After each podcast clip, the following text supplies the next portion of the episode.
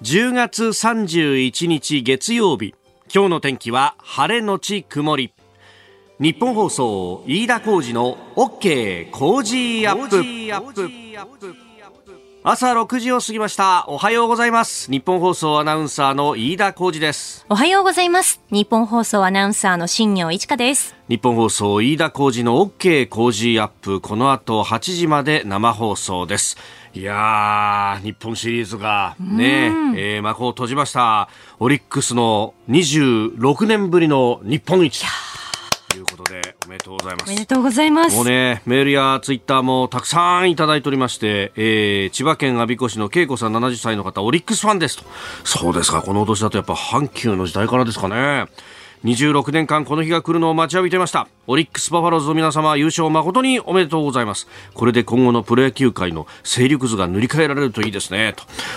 おいただきました。いや、確かにあのに球団のヤクルトと お, オリックスの戦いぶりっていうのを見てると、いや、このにチーム、しかもね、顔ぶれ見てもまだまだ若い選手も多いし、なんか黄金時代が続くのかなっていうようなね、感じを。それこそあの神宮で一番最初一勝一分けでいって、その次のねだいさん戦もヤクルトが取ってなんていうタイミングだと、これなんかさ、昔のあのジャイアンツの阪急の ブイナイン の時みたいに、この組み合わせがずっと続いていくのかなっていうようなね、なんかレベルの違う試合を見せつけられてるような、いつまでも終わらないといいなと思ってたら、その後流れを手繰り寄せたのはオリックスだったというね。えーえー、和光のてるさん、和光市ろくじゅうろくさいの方、熱戦続き大いに楽しませてもらった日本シリーズが終わりました。まるで今シーズンの両チームの戦いを予約したようなシリーズだったと思いましたというね。えー、シリーズ前半ヤクルト絶好調、驚異的な速さでマジックを点灯した。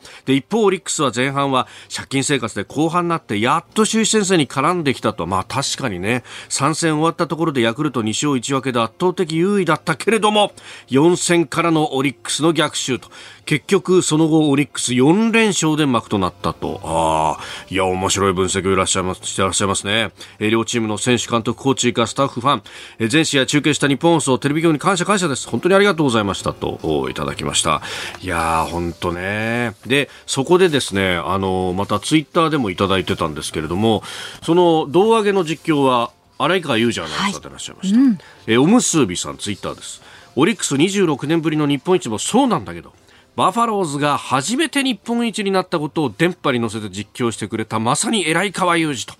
いただきました。えー、おお、近鉄バファローズという名前だったんですね。えー、もうその球団は確かに、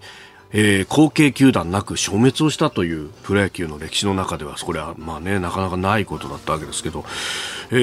ー、そのね、バファローズの愛称を継いだのが確かにオリックスであったということ。そしてそのバファローズという球団はね、本当それこそあの江夏のにじゅういっきゅうであるとか、あるいは じゅってんいちきゅう で、えー、パリーグ優勝を取り逃して、翌年は優勝して日本シリーズに出たんだけれども、まああの発言のあったあったかないかっていうのは、なかなかこれはこれとして、えー、まあさん連勝をして日本一に王手がかかった時に、少し勇み足の発言がロッテより弱いっていうね、えー、当時ジャイアンツが、えー、セリーグ代表で出てきたんですが、ロッテより弱いなんていう発言があったな、なかったかっていうのはまあさておき、まあ、そこで流れが変わったのかよん連敗しちゃったっていうね。えー、仰木監督がその当時ダグアウトにいたんですが、俺は日本一ができないのかとね、あるいはこうその前に涙を飲んだのは西本監督だったんですが、阪急でも日本一になれず、えー、バファローズでも日本一になれずというですね、俺は日本一とは縁がないのかっていうですね、そんなパリーグのあの名将たちの、ねえー、涙の部分というのも、このオリックスバファローズの優勝というものは、日本一というものは何か晴らしたのかもしれないと。いや、確かにね、くしくもオリックスの宮内会長が、えー、仰木さんの墓前に日本一を報告できるのが何より嬉しいというね、えー、ことをおっしゃっていました。そのね、にじゅうろくねんまえの優勝の時も仰木さんがね、えー、いたはずでありましてね、えー、それ以来だと、まあいろんな何か因が巡っていくんだなということを改めて感じさせられる何か週末だったような気がいたします。えーえー、まずはオリックスファンの皆さん、本当におめでとうございます。おめでとうございます。そしてヤクルトファンの皆さんも、これだけね、いい試合をというか、うん、ごたいゼロ でもうダメかと思ったらオスナのホームランで ごたいよん に持っていくっていうね。いやー、何かこう敗者もこう毅然とというか、最後に意地を見せたかったってオスナ選手も言ってましたけれども、やっぱその辺というのもね、スポーツってものは最後の最後まで諦めないっていうのが大事なんだと、これね、本当子供に見せていい勉強になる試合だったなというね、えー、そういえば週末はですね、あのー、ラグビーも、えー、我らが日本のブレイブブラッサムズがオールブラックス相手にすごい惜しい試合をやっていたっていうね、はい、まあ、さんじゅうはちたいさんじゅういちですね。そうか、さんじゅうはちたいさんじゅういち、はい、いやいやいや、もうね、なんかスポーツの秋本格的になってきたなというね、えー、感じもありますが、はい、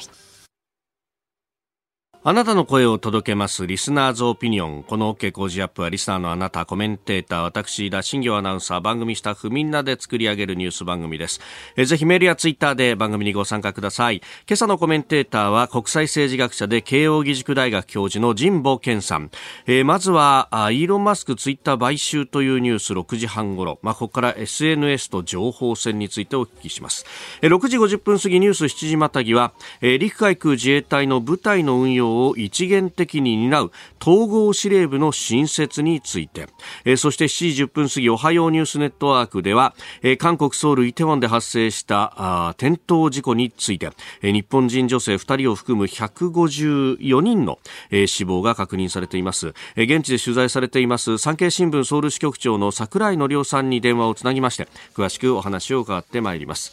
えー、そして教えてニュースキーワードのゾーン、ウクライナ産穀物の輸送について、えー、スクープアップではアメリカ国防、えー、国防総省が発表した国家防衛戦略についてですね、えー、核態勢の見直しも公表しております。今週は毎日抽選でさんにんの方にコージーオリジナルスマホスタンド&クリーナーをプレゼントします。プレゼントの応募、おはがきでもお待ちしています。郵便番号 いちまるまるのはちよんさんきゅう、 日本放送飯田浩司の OK コージーアップまで。またコージーアップの番組ホームページにもプレゼントの応募フォームがあります。こちらからも応募ができますので、ぜひご利用ください。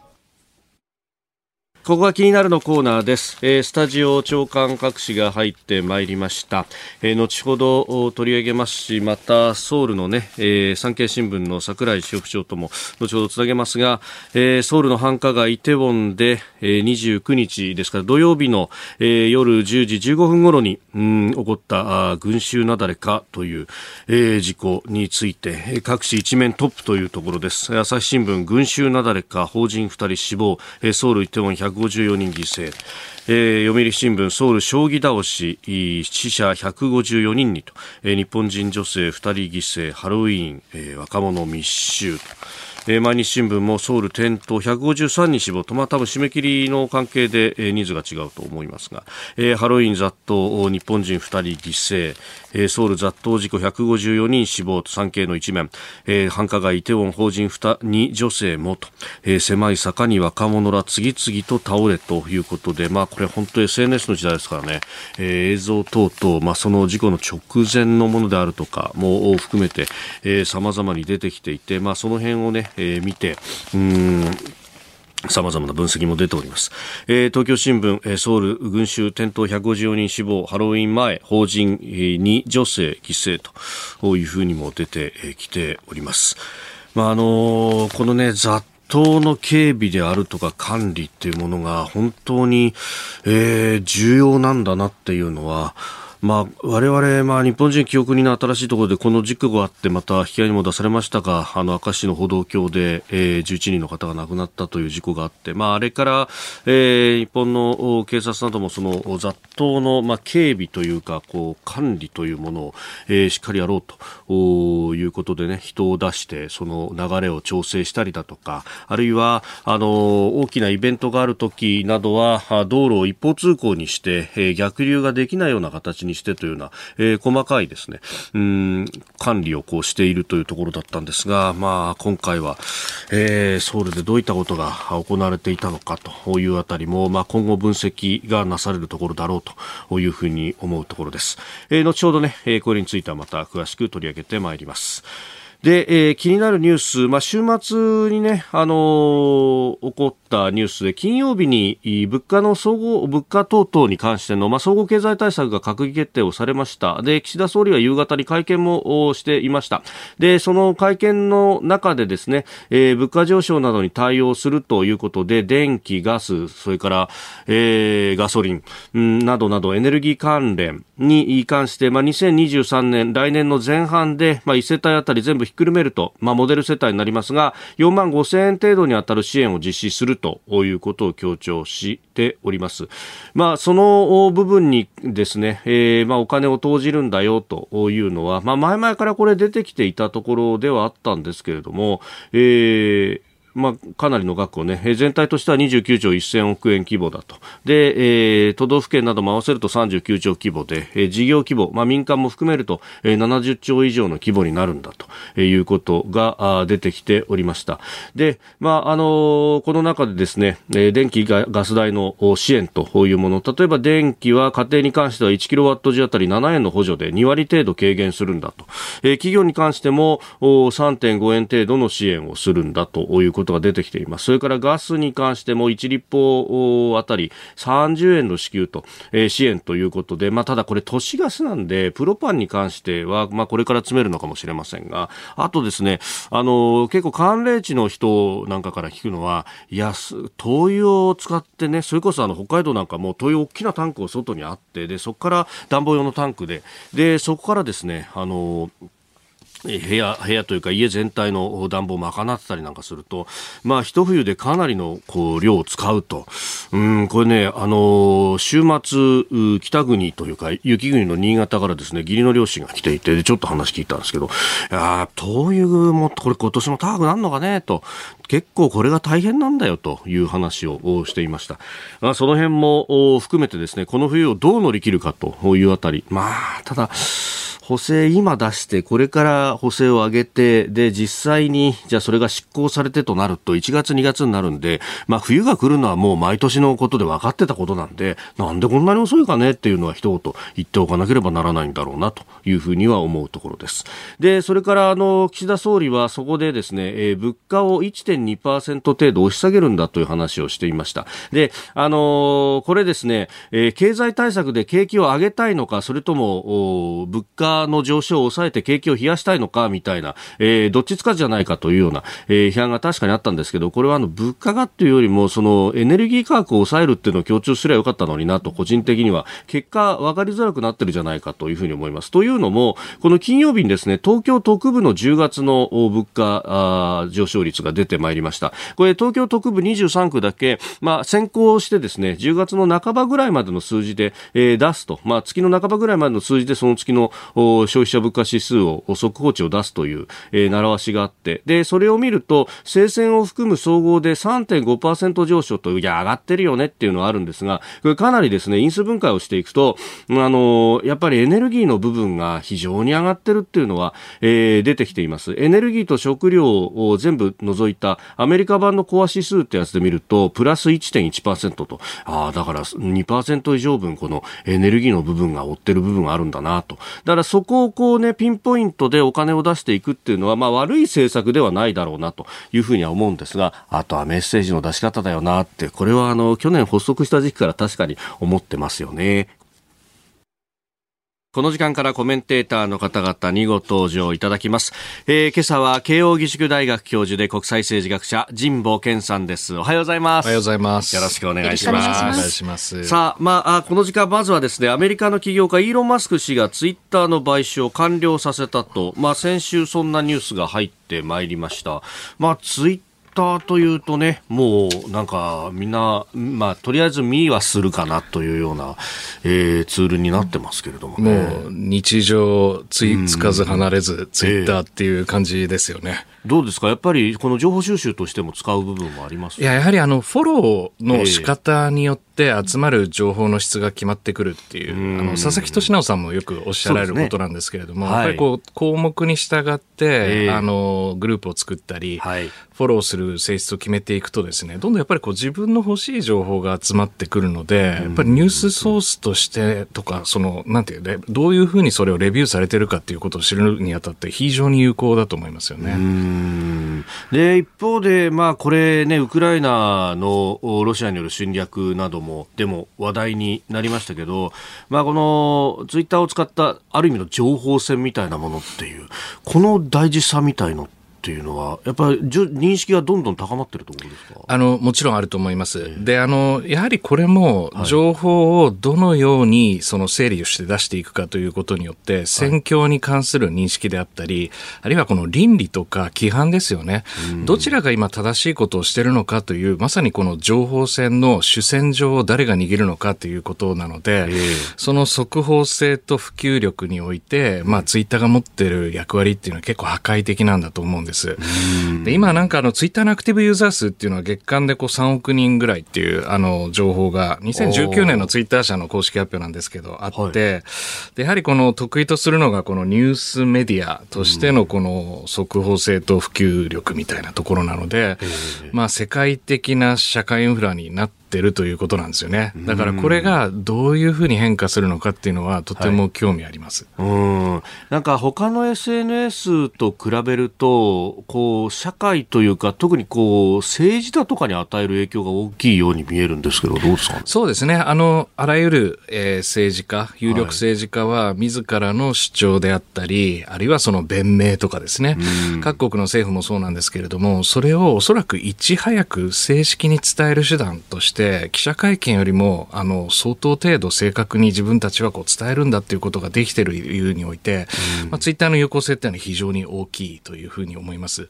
うん、もう一つはですね今ツイッターの問題いくつかあると思うんですけれども、はいまあ、一つはそのボットと呼ばれるような、いわゆるそのアカウント自体がフェイクで、はい、で、それがまあ、あの、アルゴリズム等を使って、情報を収集して、えー、エーアイ の機能を使って、どんどん、うん、あの、まあ、なんていう、創作するというような。なんかね、あの、プログラムに従って、勝手にこう、文章を作って、それを流すみたいな感じですね、はい。まあ、それにフォロワーが増えて、あたかも影響力のある人であるかのように振る舞えるような、この情報があるというのと、うんうん、もう一つ、これはあの、おそらく、あの、イーロン・マスクが問題視して、しているのは、はいまあ、いわゆるツイッターのこのコンテンツポリシー、あの人権侵害とか攻撃性のあるツイッターみたいなものをその監視しているグループが、まあ、どんどん削除したり、はい、悪質な場合はアカウントを凍結したりすると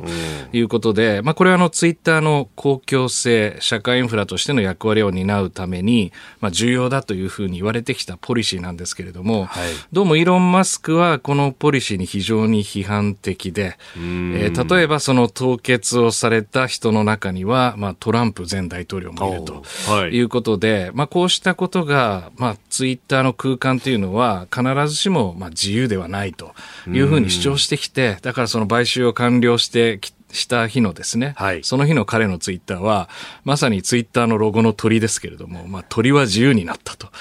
いうふうに言ったわけですよね。うーんこれ昔からこうねあのツイッターに限らず エスエヌエス の運用しているその運用元がまあ、プラットフォームであって僕らは場を用意してるだけなんだから責任がないよっていうような主張といやそうは言ったって社会的に問題があるのを野放しにするのは良くないだろうっていうそこぶつかり合いますよね常にねあのそうですねまさにあのフェイスブックの例のこのケンブリッジアナリティカ の, あの件もそうだったんですけれども、えーはい、やはりこの特定の、えー、いいねであるとかあるいはその友達のリストみたいなことによって、はい、アメリカのこの党派性の高い情報の分断というのが エスエヌエス によってさらにこの党派性を高めていくと、うん、で右の左にこういう山があるとしたらその両方の山がこう高くなっていくという効果をどうやら持つと、うん、そうすると人にはその好きな情報しか入らないと、うんまあ、新聞を広げればいろんな一面の情報っていうのは入ってくるんですけれども、はい、でも自分のポータルになったあのものにはもう自分の好きなものしか入らないと他のものは見えないということで、まあ、社会の分断がまあ広がっていくというこういうことだと思いますね。うんお聞きの配信プログラムは日本放送飯田浩司の OK コージーアップの再編集版です。ポッドキャスト YouTube でお聞きのあなた通勤や移動中に最新ニュースを押さえておきたい方放送内容を少しでも早く知りたい方スマホやパソコンからラジコのタイムフリー機能でお聞きいただくと放送中であれば追っかけ再生も可能ですし放送後でも好きな時間に番組のコンテンツを自分で選んでお聞きいただけます。毎朝ろくじの生放送では登場するコメンテーターの最近の活動はもちろん、たっぷりとニュース解説をお送りしています。レギュラーコメンテーターに加えて専門家と随時つないで掘り下げてお送りしています。日本放送のエリア内でお聞きの皆さん、ラジコラジコのタイムフリーでチェックしてください。ツイッターでは最新情報を発信中。ぜひフォローして番組にご参加ください。あなたと一緒にニュースを考える飯田浩司の OK コージーアップ。コメンテーターの方々としちじをまたいでニュースを掘り下げてまいります。えー、今朝は慶応義塾大学教授で国際政治学者神保健さんです。引き続きよろしくお願いします。よろしくお願いします。さあ、まずは為替の動きをお伝えしておきます。円相場ですがいちドルひゃくよんじゅうななえんごじゅっせん付近で取引されております。まあ、先週末あたりからひゃくよんじゅうえんだいの後半ぐらい、まあ、ひゃくごじゅうえんを一ところ見ていたというところから比べると少し円高方向に触れているということであります。まあ、あの今週の真ん中ついたち、現地ついたちふつかですが、アメリカの金融政策決定の会合 エフオーエムシー が、えー、連邦公開市場委員会が行われるということもありますので、それを前にしての駆け引きということになっていきそうであります。えではこの時間取り上げるニュースはこちらです。陸海空の自衛隊を一元的に担う統合司令部を新設へ。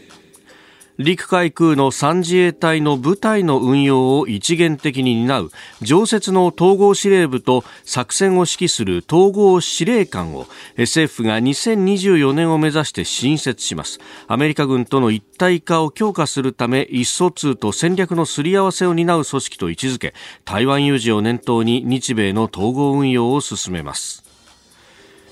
えー、これ週末に今日経が特報として打ってましたけれども、以前からまあ検討を進められてきたんですが、年末に改定する安全保障関連さんぶんしょの中にこの方針を盛り込むということです。あれこれ今までってどうしてたんですか？いや、あの今まではあの自衛隊も当然現代の、まあ、軍事作戦は、はい、陸海空のこの統合運用っていうのがデフォルトで、ええええ、自衛隊の統合作戦もすでに長年の積み上げがあるわけですよね。はい、で基本的にはこの統合任務部隊みたいなのを作って、ええ、でその時に主要となるフォースプロバイダーといいますか、それが、はい、あのいわゆるこう統合作戦を担う責任を持つという形なんですけれども、えー、ただそのいわゆるこの指令をするトップの組織っていうのは統合幕僚幹部、はいはいえー、なんですね。統幕とかで、そのこの事態対処責任ってフォースユーザーっていうんですけれども、その最高責任者がこの統合幕僚長と。はい、いうことになって、今実際に統合幕僚長という人はいるんですけれども、えー、でそこになぜこう加えてですね、はい、統合司令部とか、はいえー、統合司令官を加えなきゃいけないかっていうのが今回の、うんうんうん、な謎というか問題なんです。ねはい、でそれはあの、えー、これ以前あの折木前統幕、はい、元統幕長ですね、はい、あのこの東日本大震災の指揮を担われた、うん、まさにあれあの統合作戦だったんですけれども、えー、常に言っておられたのは、はい、この有事における統合幕僚長が担う役割があまりに多すぎて、うんはい、実際のこの自衛隊のその指揮命令をリアルタイムにやるということに割く時間が少ないと。でこれどういうことかというと、はい、あの一方で自衛隊の最高司令官は総理大臣ですよね。それは命令の執行を担う防衛大臣が、はい、こう統、統合幕僚長を通じてその執行を行うっていうこういう構図になっているので、うんうんうん、常に統合幕僚長っていうのはシビリアンのこの政策決定を補佐するという役割を、はい、つまり官邸に詰めないとシビリアン文民、まあ、総理官邸ですよね。そうですね、うん、詰めて説明をして判断を仰ぐということをやんなきゃいけないんですけれども、うんうん、統合幕僚長のもう一つの役割は、はいまあ、軍の指揮命令を執行するという役割で、うん、決まったことをやれと。そうだから官邸に詰めて議論してる間にこう現場を動いている、はい、わけなの で, で、ね、軍の指揮命令をこうリアルタイムに執行せずに、はい、ど, どうやって現場をこうあの統率するんだというこういう問題を乗り越えるために、うんうんまあ、ここではその統合司令部統合司令官というのを別途設けるべきではないかというこういう議論なんですよね。これ、まあ、あの意思決定の流れとして大枠こうやるりましょうねっていうのは当然官邸なりから大きなものが降りてきて、である意味このそれを細かく君これやってあれやってっていうのまで今までは一人で指揮しなきゃなんないみたいなイメージだった、えー、でこれをそこの部分は現場で暗示をやってくれよっていう人を一人つけるみたいなイメージでいいんですかね。そうですね、だからこれまでは本当に統幕長っていうのはスーパーマンじゃなきゃできないと、はい、一方で官邸に集中し一方でこのまさに現場にあの集中するということが両方できるっていうのは役割なんですけれども、うんうんうん、これではあまりにちょっと組織としてはうまくいかないだろうということで、はい、あのしっかりとこう統幕長は首相と防衛大臣の補佐をして、うん、で統合司令官は部隊指揮にそれぞれこう専念をするという形で、まあ、今あの統合幕僚幹部に運用部門っていうのがあるんですけれども、はいまあ、これがあの常設の統合司令部みたいな形に格上げされるっていう形になるんじゃないかと思いますね。あで先ほどフォースプロバイダーとフォースユーザーっていう言葉がありましたが、フォースプロバイダーってのはまさに力を供給する側だから、まあ、ある意味みっつの自衛隊の現場ってこと そ, う そ, う そ, うそこがちゃんと連携をして統合部隊のためにちゃんと仕上げてくださいという、こういうのがフォース、フォースプロバイダーですよね。でフォースユーザーっていうのはそこに命令を下して実際にこう運用していく側というイメージ、はい、まさにそれがあの統幕の役割なんですけれども、そのトップがやはりこの 文,、はいまあ、文民との関係における時間っていうのが、えー、やはりこう日本の政策決定って非常にこうあの時間がかかるものですから、はいまあ、どんどんあの時間は動いていく中で、えー、その官邸のその人間の意思決定というな、まあまあ、生々しい場所にまた身を置いて、うん、最適の決定を補佐するということをやらなきゃいけないということなので、決定するにも情報がなきゃ決定はできないわけだから そうですね、それを入れていくってことですよね。そうなんです。大事な仕事ですよね、それは。まあ、そう考えるとこれだけ時間との戦いが重要なこの、はい、まさにこの防衛の現場におけるその司令官の役割って非常に重要だっていうのは理解できるんですけれども、他方でかつてのこの戦後のシビリアンコントロール、文民統制との関係から言うと、はい、やはりこの総理防衛大臣統合幕僚長とその現場の指揮官というものがきれいにこうつながっていてほしいというのが、あの一方であの制服組、えー、だけではなくて内局の背広組の観点からすると、はいまあ、重要なポイントっていうふうになるので、まあ、その新設の統合、えー、その司令、司令官とその統幕長とのこの関係性をどういうふうに規定するのかっていうのは結構細かく定めていく必要あるだろうなという気はしますね。あでそこのこう司令官がある意味三幕に対して、まあ、指示を出すわけですよね、はい、でそうするとみっつ の, その幕僚幹部のトップは当然ながら、まあ、昔でいうところのこう、ね、各軍のこう大将っていうクラスがやってるわけだから、えー、そこに対して納得がいくクラスじゃなきゃいけないわけですよね。そう、あの、まさに最も信頼される執行役の、うんえー、自衛官、うん幹部自衛官がその統合司令官になって、でポイントは先ほどの話で言うとこの統合司令部っていうのはまさに軍事的合理性で何を判断するかってやると思うんですね、はい、でその統幕長とその総理大臣一派はですね、はい、政治的合理性これをどう戦わせるのかっていうのは結構大きなポイントですね。うーん今朝のコメンテーターは国際政治学者で慶応義塾大学教授神保健さんです。引き続きよろしくお願いします。よろしくお願いします。いやこの、まあ、自衛隊の意思決定についての、ね、お話前半でしていただきましたけれども、なんかあの勤め我々の勤めてる会社なんかもこう一緒で上から全部をこと細かくこう、ね、箸の上げ下げまでみたいなことはなかなかできないけれども、かといってこうねあの現場で判断でこういろんなことやるとお前そこまでやるとは言ってないだろうみたいなことが起こりうるっていう、これやっぱり意思決定の仕組み作るっていうのはどこでもいろいろ悩むところなんですかね。いや、あのやはり今の軍の運用って自立分散型になっていて、はい、それぞれの指揮官が高い権限を持っている方が軍は強くなるというセオリーがあるんですよね、はい、で実はロシアの地上戦ってそれができてなかったから、はい、指示待ち自分の判断ができなくてどんどんやられるみたいなみたいなところは結構大きかったので、権限の分散っていうのはあの信頼ある形でできていた方がいいんだというふうに思うんですね、はい、ただそれが曖昧、日本ってもう法律にがんじがらめですから、はい、あれいいんですかこれいいんですかこれは法律に沿ってますかみたいなのがバラバラになっちゃうというリスクもあるわけですよね。あだ昔から言われてたこれやっちゃいけないリストをネガティブリストと言いますが、あの各国の軍は持っててそれがやったら何だってやっていいぞって言って目的に頑張ると、はい、ところが日本の場合はこれはやっちゃやっていいよこれはやっていいよこれはやっちゃいけませんよが決まってるからいちいち法律をひっくり返さなきゃいけないっていう話。いやだからその非常に慎重な部隊長は、はい、あの非常に萎縮しちゃうわけですね。本当にやっていいんだろうかと、責任問題にならないだろうかっていう形でやると、実は権限が移譲されていてもそれが運用できないということにもなるということなので、これはね結構ね解けない大問題ですね。うーんでそれってそれってこう突き詰めに突き詰めていけば結局あの憲法きゅう条の戦力を保持不保持みたいなところにかかってくるわけですよね。いやまさにこの軍の組織カルチャーと法的基盤をどういうふうに変えていくかというところに行き着くんですけれども、はい、ただそれを議論し始めると戦後の話全部になっちゃうので、はいはい、とりあえず今は統合幕僚長と統合司令官の役割をしっかりと規定して、うんうん、これで自衛隊がしっかりと運用できるという体制を整えることが大事だと思いますね。うん、でこのところねあのそのまあ日本どう守るかっていう話で例えばトマホークの話とか出てきたりしてますが、まあ、あの防衛費どう増やすっていうこうあたり財源の話なんかもこういろいろ議論が出てきました。ジモさん先週ですか財政審に講演されたという。そうなんですよ。あのいろんな私審議会とか出たことあるんですけど、はい、財務省の財政制度審議会初めて出てあの大変重い会議だということを出て初めて理解したあそうでしました。あのこれあの財務大臣の諮問機関で、はいまあ、国の予算の策定とか見直しにこう提言を行う、まあ、政府あまたの審議会の中でもやっぱり位置づけが重いものですよね、はい、で並んでる方々も重鎮の方々ばっかりで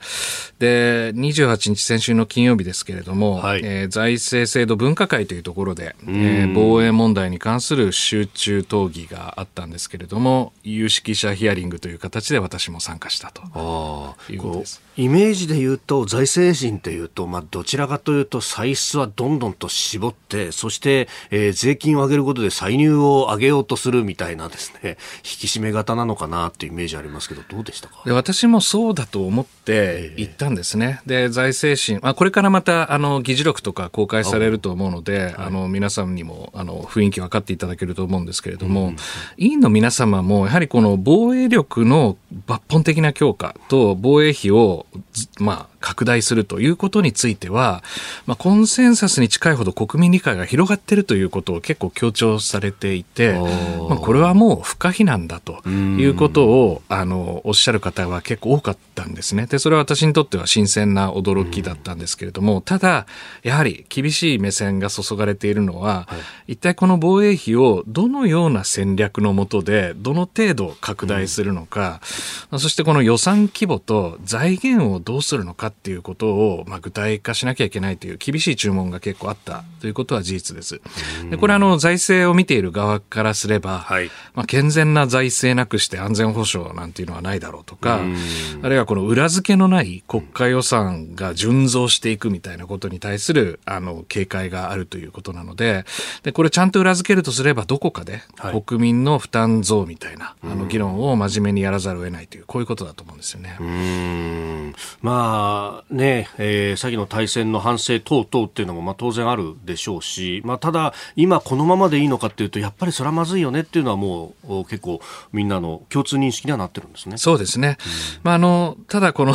防衛費増やすって言っても、はい、一体これな何に増やすんですかっていうことの理解と合意形成が国民に広がらないと、はい、やはりこれサステイナブルじゃないっていうことになっちゃうわけですよね、うん、持続しない、うん、あの一応これはあの向こうごねんかんの、えー、防衛力整備中期防衛力整備計画の中でのこの予算の考え方なので、はい、基本的には継続するものだということなんですけれどもまだですね例えば来年度の概算要求ってだいたいごちょうろくせんおくぐらいあの防衛省は出しているんですけれども、はい、ここにこのひゃくこうもく程度の事項要求っていうのがあってこの金額が明示されてないわけですね。でこれはやっぱり国民の理解を積み上げていかないとダメだということなので、まあ、その具体的な中身をしっかり議論していく必要があると思いますね。おはようニュースネットワーク取り上げるニュースはこちらです。韓国ソウルイテウォンでの転倒事故日本人ふたりを含むひゃくごじゅうよにんが死亡にじゅうくにち夜、韓国ソウルの繁華街イテウォンの路地でハロウィーンを前に集まった大勢の若者らが折り重なるように転倒した事故で、ソウルの消防当局は昨日、日本人女性ふたりを含むひゃくごじゅうよにんの死亡が確認されたと発表しました。またひゃくさんじゅうにん以上が負傷したとしています。えー、ハロウィーンのため仮装などをした大勢の若者が狭い路地で身動きができないほど密集をし、えー、坂の上の方から次々と人が倒れていったということでありますが、まあこれコロナがあってそれが少し緩んでというところで人出も多かったというような話もありますね。そうですね。あのイテウォンは、まあ、昔ながらの繁華街ではあるんですけれども、はいえー、最近はあの若者の、えー、クラブとかバーとかが集まって、はいまあ、こういうイベントがあるとみんなこう集まるっていう場所で、えー、この通りも私も行ったことありますしイメージできるんですけれども、はい、確かにこの、えー、左右の幅があまりないところに有名な店がひしめくので非常に危険だったというふうには思いますよね。で、あの一度こう折り重なって、はいえー、自分が逃れたいと思ってパニックになるとさらにこれが何重にもなってしまうという形でこの圧迫されてしまうというのが、まあ、あの重なってしまったんじゃないかと本当に痛ましい事件だと思います。さあこの時間ですね、現地で取材されています産経新聞ソウル支局長の櫻井紀夫さんと電話をつなぎます。櫻井さん、おはようございます。おはようございます。よろしくお願いします。産経新聞の櫻井です。よろしくお願いします。さあ、まずこの事故現場となったイテウォンの路地ですが、どのような場所なんでしょうか。えーと、こちらの場所はですね、古くは米軍基地が近いということでですね、えーはいえー、特にアメリカから来た人だとかが立ち寄るナイトクラブですとかバー、うんそういうのができてどんどん発展してですね、あの若者も、うん、ああの夜に遊ぶような場所になって日本でいうと、はい、六本木みたいな雰囲気のある街でしょうか。うんこれねあのかなり道路の幅も狭かったというようなことも言われてますけれども、やっぱもう画像なんか見ると本当に身動きが取れないほどのすし詰め状態のようでしたよね。そうですね。こちらこういう事故が起きる前に私も訪れたことがあるんですけれども、はい、本当に道幅が狭い上に、えーえー、坂道が多いんですね、えー、坂にできた街のようなところでですね、はい、それで非常に、えーと、昼間以前日中は歩いたことあるんですけれども滑りやすくて歩きにくい道だなというのを感じたことがあります。うーんでまあ、多くの方が、ね、死因は窒息だったというふうに日本のメディアでも報じられてますけれども、現地どういうふうに伝えられてますか。そうですね、えー、少なくともこのハロウィンの前の週末ということで、はい、周辺にはじゅうまんにん以上の人が集まっていたんじゃないか、もっとあの数としては推定としてはもう少し多いんじゃないかと報じている、えー、メディアもあります。うーんまあ、それだけの人がってこれどうなんですかね。あの地元当局としても想定はなかなかしづらかったんでしょうか。そうですね、えー、このハロウィーンで人がたくさん集まるということは予想していたことだけれども、えー、この程度の数十万人集まったことはこの街では過去にあるんですね。で警察の方としては特に、えー、皆さんご記憶にありますでしょうか。そのにせんじゅうろくねんにパククネさんを弾劾に追い込んだデモですとか、はい、この週末も大きなデモがですね、えー、市の中心部で行われたんですけども、そういう時の警備っていうのは非常に計画立ててですね、えー、あの衝突が起きないようにですとか動線をどうするとか計画するんですけども、はい、まさかただ歩いているところでこういったえー、凄惨な事故が起きるとは予測してなかったようですね。ああ、そうか。だから雑踏警備のノウハウがこの当局にもあったけれどもっていう、えー、想定外の部分があったわけですか。そうですね。この時確かに、えーはい、かなりの警察官を投入して警備に当たっていたんですけども、それっていうのは、えー例えば若者は羽目を外してその麻薬を使ってしまったり、うん、喧嘩が起きたりと、はい、そういうことの警戒体制を取っていたようですね。ああ、なるほど。そうすると日本のような、ね、雑踏を整理するっていうような類の警察官ではなかったわけですか。そうですね。例えば、うん、日本の場合は渋谷で多くの人が集まるので、はい、ディージェー ポリスという有名な警察官がですね、えー、あのきちんと案内したり止まらないようにとか言ったりするんですけども、はい、この本当に事故が起きたところって特に狭いところにですね、うん、えーと今あの巻き込まれた人がたくさん エスエヌエス に動画を上げてるんですよ。はい、普通私も見て分析してみましたけども、ええ、その満員電車とかではか考えられないぐらい、本当にすし詰めという用語では言い表せないぐらいの人がですね、えー、坂道の上と下から両方から押される状態ですね。あ、なるほど。それで非常に被害が集中しているのが女性が主なんですよ。はい、小柄な女性がですね、うん、本当にあの両方から圧迫されて、はい、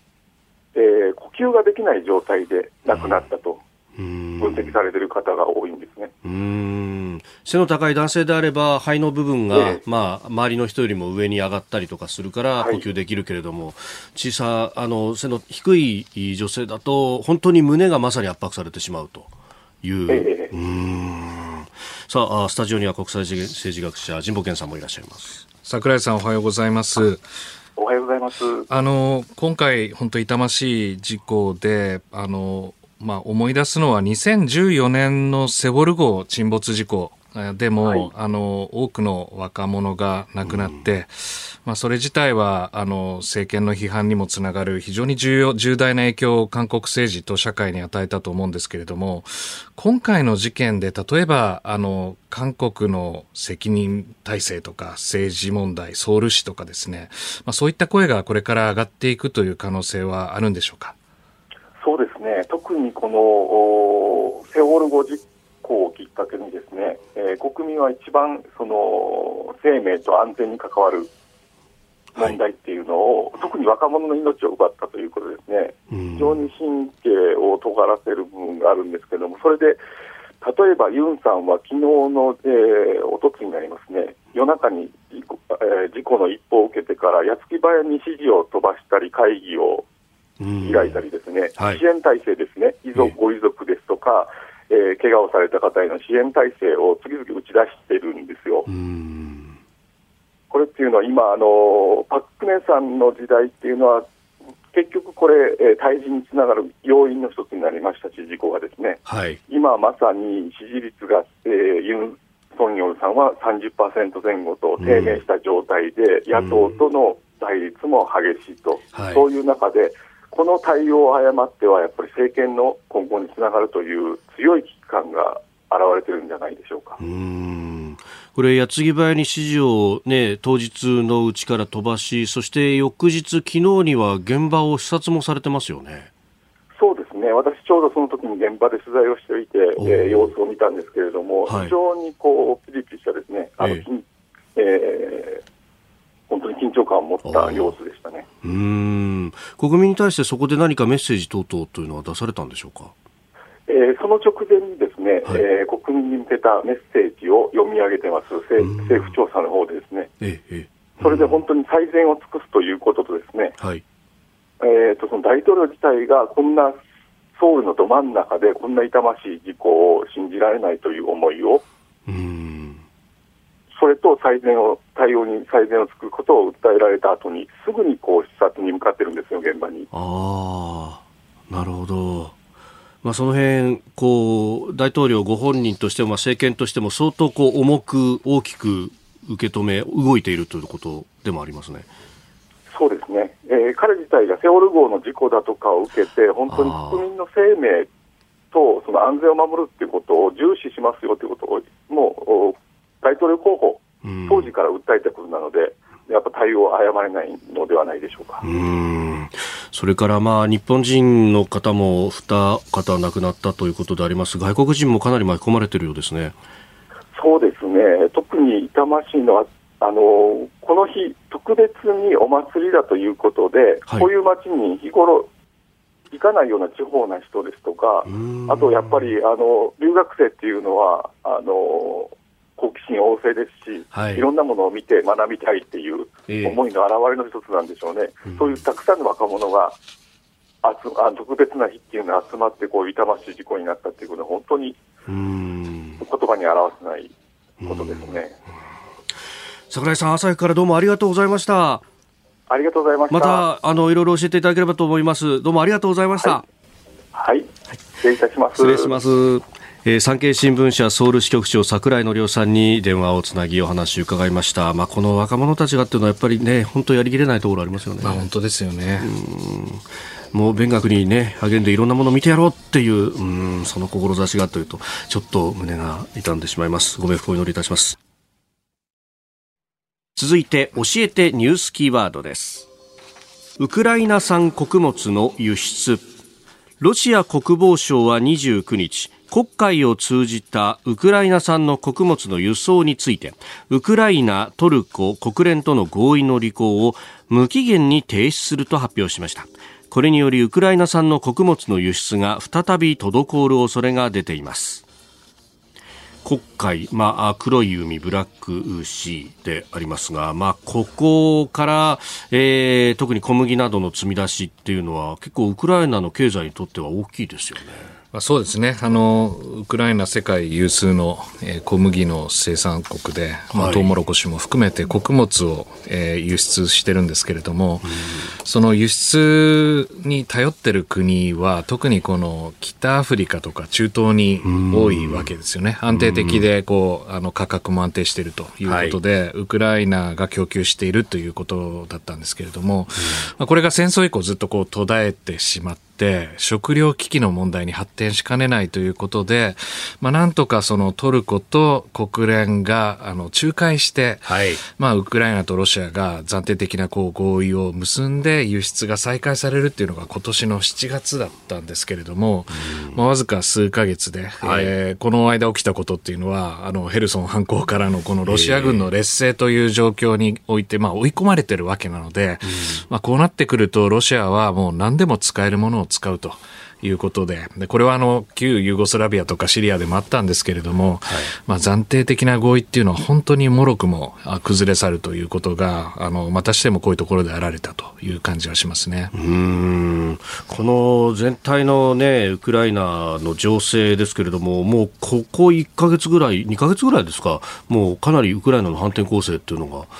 続いてますよね。そうですね。あのもう目に見えてウクライナ軍がロシア軍をまさにこう地上戦で押し返すというあの新しいフェーズに入ったんだというふうに思います。まあ、それはあの非常に見事なあの形で進んでいるわけなんですけれども、はいまあ、ただ本当にこれがあの南部、えー、とその東部を奪還換するというところまでいけるのかというのは、まあ、依然としてこの火力、えー、機動戦をどういうふうに戦うかという問題を抱えているわけですよね。でもそれでもロシアもやはり非常にこう劣勢の状況にあるので、はいまあ、ここであらゆるあのあのものを使って、えー、反撃をするときに、例えばその今回のあったような輸出を止めるということだったり、えー、あるいは石油ガスパイプあのガスパイプラインですね、はい、のノルドストリームでなんか事故を起こしたりとか、えーえー、あの原子力発電所の問題で汚い爆弾がなんか起こるかもしれないとか言ってみたりとかですね、はい、あらゆるこう恐怖を煽ってで士気をそごうとしているという動きにも出てるし、さらにそれをずっとしていくと今度はどこかで核使用をするんだみたいな、えーえーまあ、いろんなこう嫌なシナリオがあの今見えてきてるって段階ではないかと思いますね。うーん、これね、あの核を使用するかもしれないからあんまり追い込みすぎない方がいいっていう、こう議論もありますけれども、これでも追い込まなかった追い込まなかったでまずいですよね。あのウクライナにとってのやはりこの、えー、目指すべき場所っていうのはやはりこのにがつにじゅうよっか以前の段階に戻すということだと思うんですね。で、さすがにこのクリミアを完全に取り戻すとか、えー、まあ東部に州をもう完全にウクライナのその陣地に取り戻すみたいなことっていうのはコストが高いかもしれないけれども、でもにがつにじゅうよっかにまあロシアの言う特別軍事作戦が始まる前の段階までちゃんと戻して、そこだったらいよいよ停戦が見えるということが今のこのウクライナの立場だとすると、特に南部ですよね。はい、これはしっかりと押し返すというところをやらないと、とてもこう停戦交渉が始まるという余地はないというのが、まあ、今の状況なので、あの冬をかけてですけれども、はいまあ、これからも地上戦あの進んでいくというふうに思いますね。うーん、ドローンなども相当威力を発揮しているという話ですけれども、そういう兵器、新しいものっていうのはかなり有効なんですか？あ、はい、これはもうあの戦争の初期段階からあの双方があの使っているわけですけれども、特にあのウクライナのドローンに関しては、まあ、ロシアのその、えー、気候戦に対する非常に有効なあの手段として使われていて、でしかも、まあ、ロシアも当然この、えー、防空施設とかネットワークみたいなのを破壊しようとするんですけれども、多重性を持っていろんなこうネットワークとか民間の力が発揮されて、まあ、ドローンが飛び続けると、新しい戦いが展開されていると思いますね。なるほど。続いてここだけニューススクープアップです。この時間最後のニュースをスクープアップ。アメリカ国防総省が安全保障政策の指針、国家防衛戦略を発表。アメリカ国防総省はにじゅうしちにち、安全保障政策の指針となる国家防衛戦略を発表しました。軍備を増強する中国への対応を優先課題と位置づけ、同盟国や友好国と連携し、外交・経済も含めた抑止力の強化を急ぐ方針を示しています。中国への対応が優先課題ということのようであります。これバイデン政権になっての特色みたいなものってあるんでしょうか？まずあのこれ先週の金曜日ですかね、未明ぐらいに日本時間だとそうですね、あのあそか個人的な話するとすごい忙しかったんですよ、はい、金土日と。さっきねお話ありましたその財務省のね審議会の出席も財政審があってで都内で仕事がいろいろあってその後仙台に行って日本国際政治学会で安全保障の研究報告をしてで帰ってきてその、はい、まあ大学の学内業務っていうのが日曜日一日あったんで、なるほど、すごいタイミングでこれ出してくれたなみたいなでそれで月曜日に、ね、この番組の出演が朝早いぞと絶対聞かれんじゃんこれみたいな、まああのね、出たらやっぱりあの仕事柄読まなきゃいけないの で, でしかも今回、はい、ご丁寧にですね、はい、国家防衛戦略だけじゃなくて、はい、あのアメリカの核体制見直しとあとミサイル防衛見直しをなんかね、はい、ピーディーエフ でセットにして丁寧にやってくれたんですよ。あ、それは丁寧にありがとうって感じで、で合計まああのにまい綴りではちじゅっページなんで合計ひゃくろくじゅっページで、まあこれ当然ながら英語ですよね。当然です。あのよくやってくれたなって感じで、あのそんな感じでした。読まれましたか、それを。あのまああのざっと。いやさすが。やっぱり気になるところっていうのはいくつか見えてきますか？はい、あの、そうです。本来大変だったって話で申し訳ない。いや、そんなね、成果をこう、ずかずかと聞いていくのは本当に申し訳ないですが。あの、まあ、あの、大きく言ってみっつほどポイントがあって、あの、このウクライナ侵攻がありながら、このロシアと、まあ、それまでこう、本丸と言われてきた中国をどういうふうにこう位置づけていくのかっていうのが、大きなポイントだったと思うんですけれども、はい、この文章では一貫して中国を最も包括的で深刻な挑戦と捉えていると。でこのあたりはやっぱりこうあの長期的にアメリカが備えるべき脅威というものを明確にこう見据えたものになっているっていうことが一貫しているっていうのと、でふたつめは今あのアメリカの国防省が、はい、あの掲げているコンセプトはあの統合抑止力っていうインテグレーテッドディターランスっていうコンセプトなんですけれども、まあ、これがあの一体何なんだということがずっと言われてきたんですけれども、はい、まあ、この姿をいくつかの項目に応じて具体的にこう示しているという中で、私がその中でちょっと気になったのは特にこれを中国に当てはめるために、はい、アメリカの軍事戦略としていわゆる拒否という概念、デナイアルという概念を重視しているなということがあのにばんめにに気づいたことです。で、これはかつてはプリベント、ディター&ウィンみたいなですね、まさに抑止してそのあのまあ最後には勝利するっていう。はい。予防抑止勝利みたいな形でこういう位置づけられることあったんですけれども、うんうんうん、まあ、今回のコンセプトっていうのはディナイ、拒否すると、はい、つまり中国はもう強くなっていて作戦遂行能力をどんどん上げているんだけれども、その作戦遂行能力を完成形に持ち込まないというところをやっていると、もうかなりもう米中の構図が変わってきたなということを示すあの概念だなっていうふうに思ったのがにばんめと、でさんばんめはまさに核体制とミサイル防衛なんですけれども、はい、まあ、これもバイデン政権おそらくあの発足当初は、はい、まさにこのアメリカとロシアの、えー、スタート条約というこの戦略核削減条約の、うん、まあ、後継条約ですけれども、まあ、これをあの無条件延長するというところから始めてこう軍縮モードに移ってきたかったんだと思うんですね、はい、まあ、ところがいろんな事情、まあ、核をめぐる情勢がどんどん悪化している中で多くの点で前の政権とのこの継続性というものを見出すことがまあできると、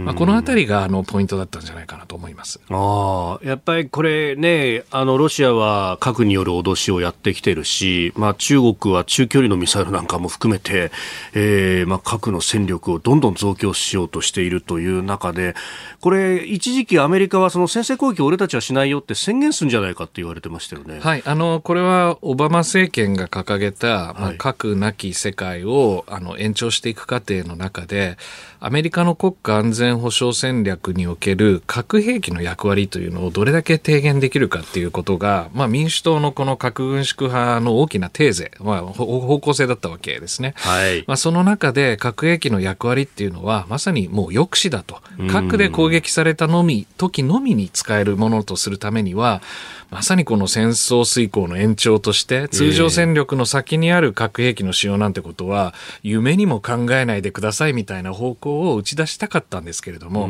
ところがその方向性をロシアがエスカレーション抑止の中で位置づけて、はい、中国もあの今までは我々は先制不使用だっていうふうに言ってる割に、はい、なぜか中距離ミサイルって核非核両用の使用にしてますよねとか、あるいは北朝鮮まで最近核ドクトリンを出したんですけれども、はい、やはりあの戦術核兵器の第一撃使用というのを強く意識した、どこまでできるかって技術的な問題ありますけれども、やはり強く意識した核体系になっているというところを見ると、はい、アメリカがここでは使いませんという領域において先に使われて、うん、そこで戦況が有利に展開されるというまさに抑止ギャップが生まれてしまうと、これをやはり強く意識したのがトランプ政権の、あの、はい、にせんじゅうはちねんの核体制見直しで、バイデン政権はこれを本音では見直したかった、うん、はい、だからね、悔しいっていう表現がたくさん入ってるんですよ。そうなんですね。我々は見直そうとしたんだけれども、うんうん、そこに至れなかったっていう 悔, 悔しさをにじませるパラグラフがあのたくさんあったんですけれども、まあ、結局そこには至れなかったという現実に向き合っている文章だと思いますね。あ、やっぱその辺っていうのはホワイトハウスないし民主党左派はやりたいけど、国防総省とかからしたらいやいやちょっと待って、そんなことやったらさっていう議論があったかもしれないですね。そうですよね。だからもう戦略核の数も減らし、はい、そして戦術核といいますか、いわゆるこの アイエヌエフ レンジと言われている中距離核なんていうのはもってのほかみたいな方々、発想の方々結構多かったと思うんですよ。ところがやはりこの現実を見てみると、核の体制というのはよりこう緻密に組み上げていかなければいけないし、これアメリカだけの問題じゃなくて、はい、同盟国に対する核の傘、拡大抑止の問題でもあったということだと思うんですね。で、その点で言うと具体的的な決定、今回の核体制見直しの決定で、はい、まあ、同盟国から見るといくつか不安に思える要素っていうのは実はあると。あ、そうなんですか。いうことなんです。ほうほう。で、特にこれはトランプ政権がさっき申し上げた核のその抑止ギャップというものを埋めるためにいくつかの具体的な提案をしたんですね。うん、で、一つはこの低出力核というもので、はい、キロトン数の少ないものを使うことによって相手が最初にこう使った核に、あの、うんうん、まあ、まさに威嚇を脅しで戻すと、はい、あのそういうことによってまさにこの核の初期段階における抑止を成立させるために作る兵器っていうのがロシアがその低視力の核を撃ってきたときに、アメリカが持ってるのが弾道ミサイルのものすごい核しかないと、これやり返すのがやり返しすぎちゃうってことになるからバランスを取るみたいな、ええ、だからそういうバランスのなんかなんていうんですか、バランスが取れてないと、ええ、相手がそんなものは本当に使えるのかって思って逆に使われちゃう可能性もあるわけですね。だからそこを埋めていくような出力の核兵器があの必要だって言われていて、そのまさに核兵器っていうのは出力だけじゃなくて飛ばす手段が大事なんですけれども、はい、それがあの潜水艦発射型の弾道ミサイルのトライデントっていうのと、はい、もう一つは実はあの潜水もう一つは潜水艦発射型なんですけれども、うんうん、クルーズミサイルより短射程のものでピンポイントで攻撃するっていうのがクルーズってことは巡航ミサイルそうですそうです言われていて、まあ、核付き巡航ミサイルなんですけど今回これがキャンセルされたんですよね。あ、それ研究しようよ開発しようよってずっとやってたんですね。そうなんです。で、それと、まあ、あの、ビーはちじゅうさん っていう、まさに貫通、地中貫通爆弾みたいなものも、これも、あの、評判が悪かったんですけども、左派の皆さんには、はいええまあ、これもキャンセルということなので、まあ、具体的に言うと、北東アジアに核の傘を当てはめるときに、はい、まさにこの遠くから撃つんじゃなくて、ええ、前進、よ、より前進配備した場所から、こうカスタマイズして核兵器があるというものがキャンセルされたっていうことの意味は結構あるんだと思うんですよ。でアメリカはまだいやあの爆撃機があるじゃないかとか思うんですけど、はい、でも中国だって、えー、あのまさにこう拒否区域、はい、エーツーエーディー 区域みたいなものの中を本当に ビーごじゅうに みたいなのが、えー、あのにせんごひゃくキロぐらいまで飛んでいけるんですかとかいろいろねやっぱりね核も核の打ち方っていうのも多重化していかないと核の傘がうまく機能しないっていう時代に入ってくるんだと思うんですね。まあ、その中で、まあ、よくもキャンセルしてくれたなと私自身は思っているところはあってこういうことはやはり日本側から、はい、やはり懸念を提起していくっていうのは大事な時期だと思いますね。いや日本の安全にとってはもうお話聞いてるとこれ死活問題じゃないかというような、ね、話にもなってくるところであります。あなたと一緒に作る朝のニュース番組飯田浩司の OK コージーアップ日本放送の放送エリア外でお聞きのあなたそして海外でお聞きのあなた今朝もポッドキャスト YouTube でご愛聴いただきましてありがとうございました。飯田浩司の OK コージーアップ東京有楽町日本放送で月曜日から金曜日朝ろくじからはちじまで生放送でお送りしています。番組ホームページでは登場いただくコメンテーターのラインナップや放送内容の原稿化された記事など情報盛りだくさんです。また公式ツイッターでは平日は毎日最新情報を配信中ぜひチェックしてみてください。そしてもう一つ飯田浩司アナウンサーが夕刊フジで毎週火曜日に連載中飯田浩司のそこまで言うかこちらもぜひご覧になってください。忙しい朝そして移動中ニュースを少し深く知りたいときぜひ エーエム、エフエム、ラジコはもちろん日本放送のポッドキャスト YouTube でお楽しみください。